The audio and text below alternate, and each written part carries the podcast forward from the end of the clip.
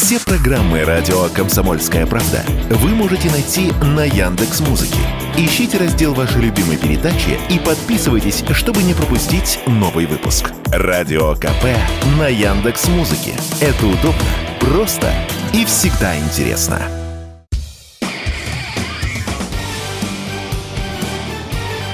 Говорит полковник.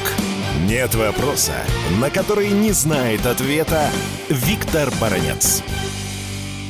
Еще вчера днем и вечером глава Донецкой Народной Республики Пушилин говорил о скором взятии Солидара, потому что там бои уже шли не только на окраинах, но и в центре города. И вот это предсказание Дениса Пушилина свершилось. Судя по той информации, которую мы получили от Пригожина, город полностью взят под контроль. Остались некоторые мелкие очаги. Ну и здесь у обывателя неизбежно возникает вопрос, почему так много разговоров о Солидаре? Что же это такое за выдающаяся битва, в кавычках, если идет так много информации об этом городе, в котором, напомню, проживало чуть больше 10 тысяч человек. Чем важен был Солидар? Он прежде всего был важен тем, что он очень серьезно был укреплен украинскими войсками. Там находились и находятся соляные шахты, причем э, такого размера, что в них запросто загоняли танки и БТРы. Там оборона готовилась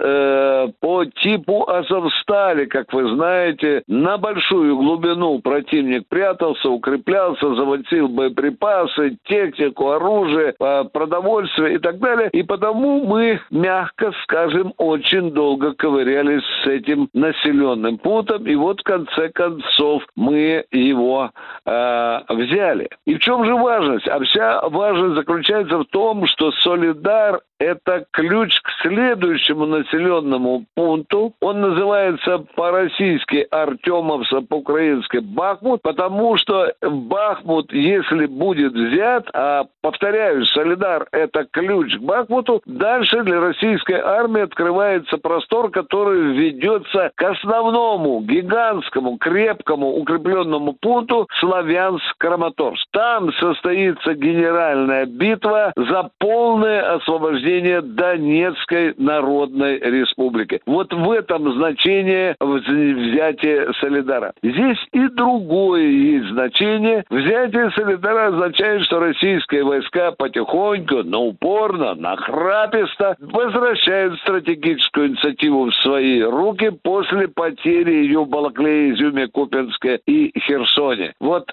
это взятие этого города – это один из важнейших признаков того, что российская группировка под руководством генерала армии Суровикина возвращает себе стратегическую инициативу. Ну что же, пожелаем нашим бойцам дальнейшей удачи и теперь будем с нетерпением ждать новостей о взятии Артемовска. Виктор Баранец, радио «Комсомольская правда», Москва. Говорит полковник. Нет вопроса, на который не знает ответа Виктор Баранец.